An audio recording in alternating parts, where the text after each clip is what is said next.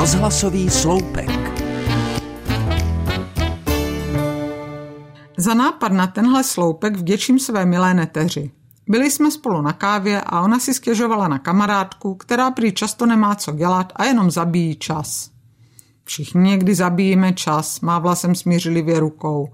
Do ničeho se nám nechce, protože se soustředíme na něco jiného, velkého a důležitého, co přijde teprve za nějaký čas, který musíme nějak přečkat. Zabít, ale to se jen tak říká.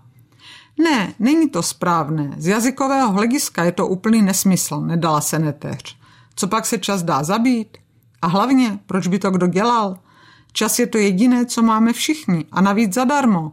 A my bychom se o něj chtěli dobrovolně připravit? Vždycky je přece co dělat. Když už nás nenapadne nic jiného, tak se můžeme učit anglická slovíčka. Nebo sledovat zprávy, ať víme, co se ve světě děje. Čas má vůbec v příslových arčeních trochu smůlu. Čas jsou peníze. Dejme tomu, že tohle rčení nějakou logiku má. Kdo čas využije k práci, vydělá si peníze a kdo ho zabije, nebude mít nic. Ovšem, dočkej času jako husa klasu? Vím, že tohle rčení nás vyzývá k trpělivému čekání, ale na co vlastně?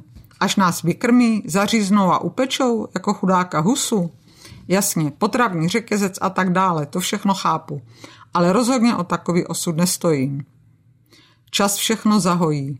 Ani s tímhle rčením se podle mě nedá bezvýhradně souhlasit. Některé rány a bolesti jen tak nepřebolí. Na štěstí nebo na neštěstí je času úplně jedno, co si o něm myslíme a říkáme. Plyne bez začátku a bez konce, pro všechny stejně a nestará se, jak s ním naložíme. Jestli ho naplníme, využijeme, promarníme nebo dokonce zabijeme.